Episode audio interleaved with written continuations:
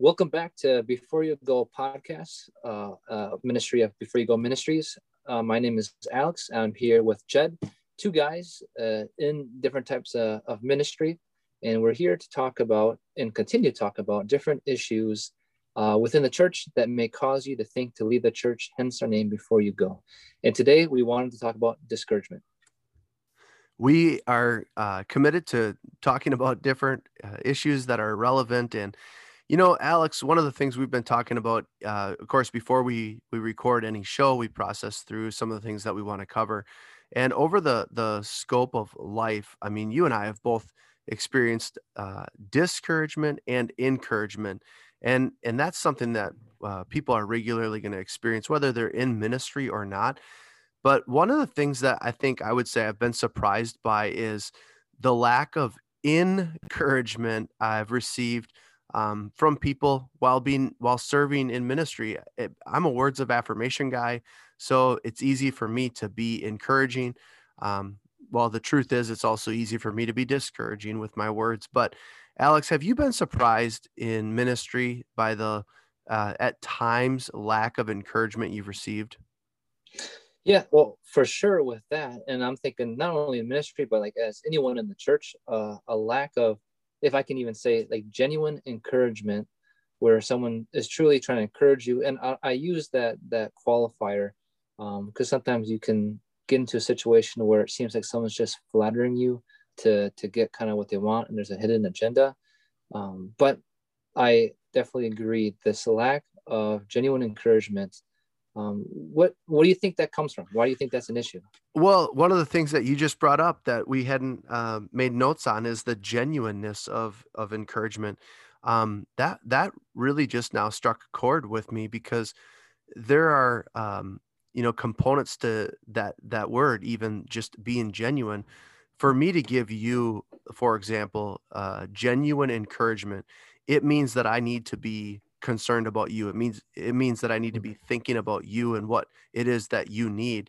However, um, the the other side of that coin or the implication if things aren't genuine is that I'm not thinking about you.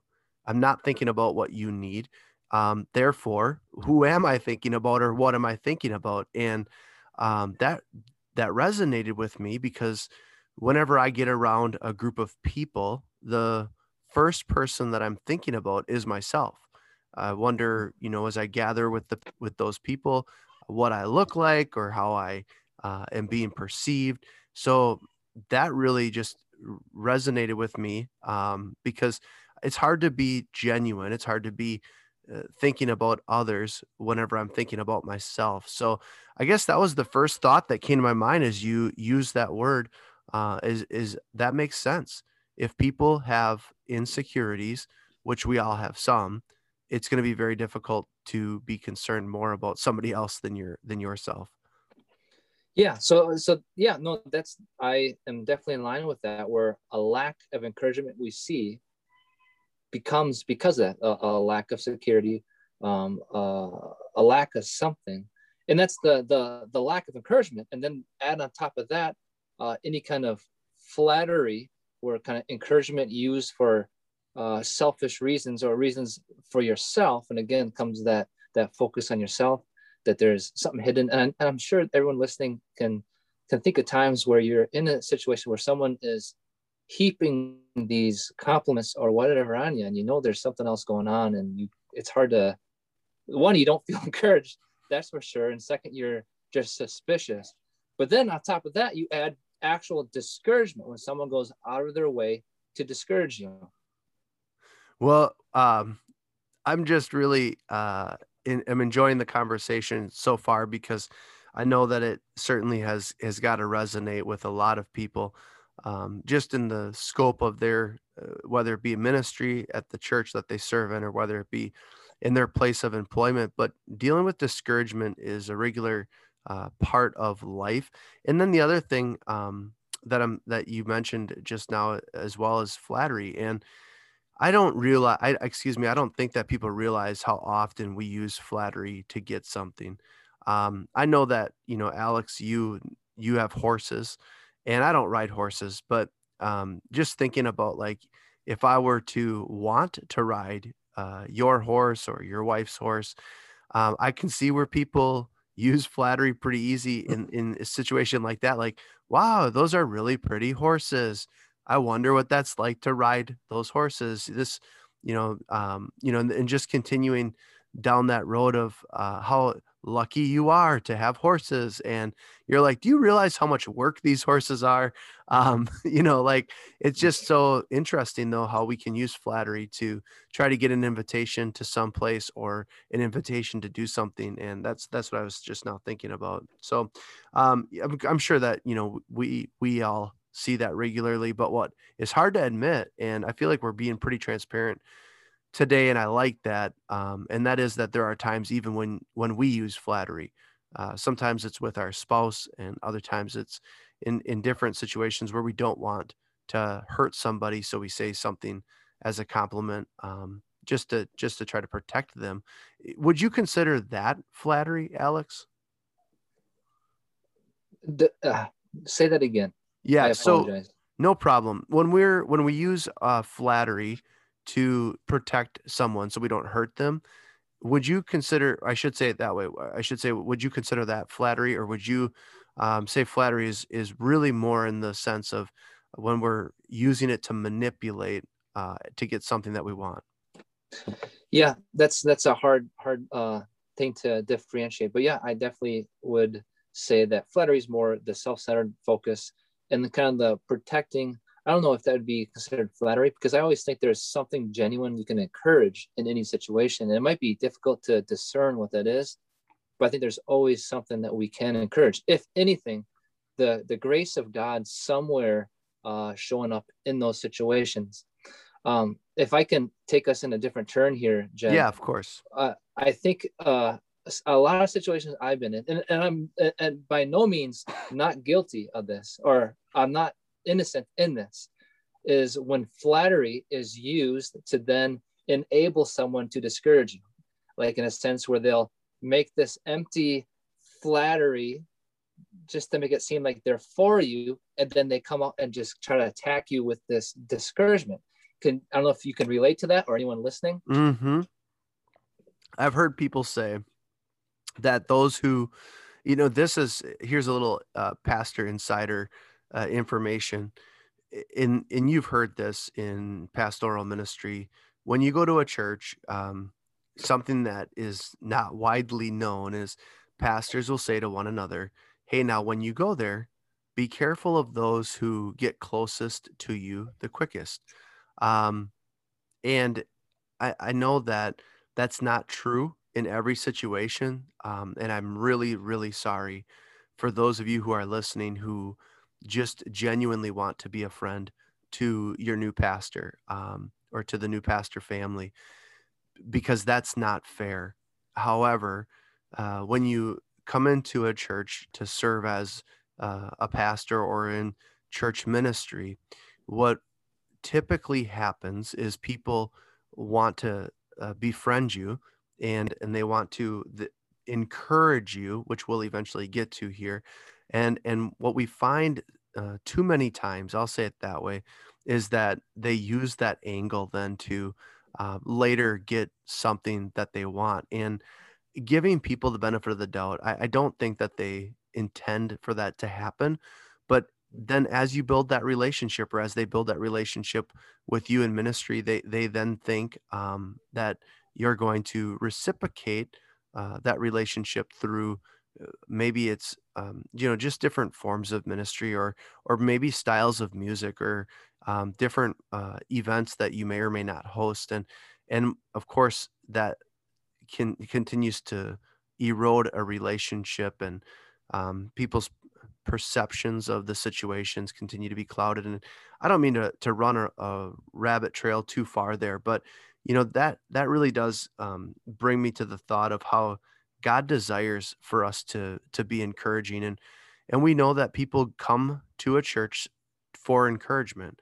Um, that that it isn't always what happens, but Alex, God's word says quite a bit about encouraging one another, building each other up. Um, are there certain things that not necessarily Bible passages, maybe you have some on the top of your head, but are there some things specifically within the realm of encouragement that you think of uh, on how God's word encourages us or teaches us to do those things? I have nothing specific now that you say that, but I think of, as you said there, just the immense amount of encouraging that uh, if I we just take Paul in his beginning of his letters, he encourages a ton. He encourages the the church in Corinth, which those listening uh, may or may not know, had a lot of serious issues. We we nowadays talk about how I wish our church was more like the early church, and it's kind of like, well, which one? Because they all had some serious issues. Right. And like the Church of Corinth. What was that? I said right. I'm sorry. Yeah, because no, no. like, so of Paul's even yeah. even the Church of Corinth that uh, Paul described that the things that they were doing, even the the lost people, uh, they blushed at what was going on. Even them, Paul encouraged them in the letter, which which is incredible. So, kind of going back to, there's always something you can encourage if if only God's grace uh, present in them. Right. It, each of his letters is is addressing something. Um, you know, in, in the letters to the Corinthians, there's many issues, uh, but even you know Colossians, Ephesians, they're they're all addressing something. First Timothy, Second Timothy, um, Paul's Paul's writing them with an intended purpose, and of course we reap the benefit of that, and and it continues to help our churches today. But um, there were issues that were happening, and whether it was people who were talking poorly, I think of you know at the end of uh, Second Timothy, where Paul says, "Hey, be careful of Alexander the coppersmith, and even Demas has left me; he's forsaken me because he's pursuing the things of the world." Um, but uh, outside of you know a little bit of that, Paul's constantly trying to encourage and build up, and that's something that is so important to uh, our faith, but it's important to the the relationship that we have within the church body as well. Yeah, and I find it interesting. I think it's uh, I think a couple times he says. I think one's in Romans where Paul says, "Hey, I am looking forward to coming to you for mutual encouragement." He, he uses that a few times. That he's going to come there, he's going to encourage them, and it's going to be mutually encouraging. And so sometimes we only see encouragement as I'm giving something up for, you. When what we a lot that's presented in Scripture is that we're both being edified or built up because uh, of this encouragement. And I know a lot of us may have seen the picture, heard the picture of encouragement is pouring courage into someone. And I'm sure uh, anyone listening, we know that when we can think of maybe a few times in our lives where we really um, got genuine courage or genuine encouragement, whether that be from our, our father, from a parent, from a coach, from a boss, just this genuine encouragement. And we felt like we could take on the world where we just felt like there was so much courage. Uh, you could you just think of all these projects you have at home, and you know you're gonna get down and get it done, and you just feel that you can do anything. And then we think about the opposite. We come to church and we feel discouraged. It's like someone poked a hole, and all of our encouragement, our, our courage is gone. And I know a lot of us know what that feels like, where we just we lack confidence, and and that affects everything. I, I know we're not uh, isolated um, beings, but it affects our, our, our leadership and family. It affects our marriage. It affects our work. It affects a lot of different things. And that's why we want to, to focus on these different reasons that we you could be concerned or thinking about considering leaving the church because discouragement is very serious. Yeah, not only I mean it's it's so serious like you said Alex it, it impacts us our families our kids it impacts the church um, and it's uh, so clear in scripture that the devil is the accuser of the brethren. He he desires nothing more than to steal. He wants to steal, he wants to rob, he wants to destroy, he wants to kill us. And he does that any way he possibly can. And somehow uh, it has been so uh, discouragement has so permeated the the the Christian circles um, that it's it's commonplace to talk poorly, to be negative. Um, I mean, even I, I, just can't even begin to explain the situations that I've I've experienced, and even in this last year, of course, um, COVID has enhanced uh, people's critical spirit. Uh, I'm I'm I'm guilty of that major at times, and um, you know it's just amazing how it can be so commonplace to be a backseat quarterback where really you're, you're no, no matter what happens, people are gonna criticize and you can't make people happy. And instead of um, you know, people being more encouraging. I think of even the letter to the Philippians in chapter four, where Paul says, you know, to the church, he's writing uh, again about a specific situation, and there's a couple of people who are fighting in the church. He says, "Hey, I, I want to encourage you to, um, to to be of the same heart, to to be of the same accord." And it doesn't mean that we always agree. It it certainly didn't mean that these two ladies were going to just agree with one another, but Paul's urging them to to come together because the discouragement factor is so much more painful than we can usually put our finger on um, in the moment. It leads to, I would say, an overwhelming sense of condemnation, um, not conviction. That's what God uses in our lives, but condemnation. Um, the best way I can describe that condemnation is the overwhelming sense of of being a failure or, or the overwhelming sense of not being able to measure up. There's a fog around us that doesn't allow us to see through it. And that's what the devil wants to do. He wants us to feel that overwhelming sense of condemnation, and it happens so quickly uh, through the form of discouragement. So, I mean, those are some of the things that I'm thinking about within that realm of discouragement. Alex, do you have more uh, that you're thinking about within the realm of discouragement? Uh, I just thought what you said there was really good. The differentiation between conviction and condemnation. And conviction, if I can just touch on again, where we we feel convicted by something that we're doing wrong or some some sin that we're in and that comes with the the obviousness that we're doing this wrong but it's not it doesn't just end there in guilt. It ends there with like this empowerment that okay now we can repent and we can change and we can do it. So uh, just thinking the differentiation between that and discouragement where it just leaves us in despair. We don't know where to go. We we just seem lost and powerless where conviction it comes it hurts but there's an empowerment with it that in Christ, in His grace, we can do something about this. Now, with with that in mind, Jed, if I can turn us here, yep. Those those are listening, who may have been discouraged by people saying things, maybe some um, sly comments here and there, that some remarks, or just someone who has a lack of encouragement and they're discouraged by it in church. What are the steps forward? Yeah, that's a that's a great question, and even um, I, say first we'll we can talk we'll talk about that, and then you know how do we help people to continue to look for ways to be encouraging, but the the steps forward when you're feeling that overwhelming sense of discouragement, I I would say first of all acknowledge it. Don't run from it. Don't minimize it. Don't dismiss it. Um, those are the things that are the most tempting to do, and God tells us in His Word that blessed are those who mourn so that they can be comforted. They, they will be comforted um, in that mourning. And so the first is don't run from it.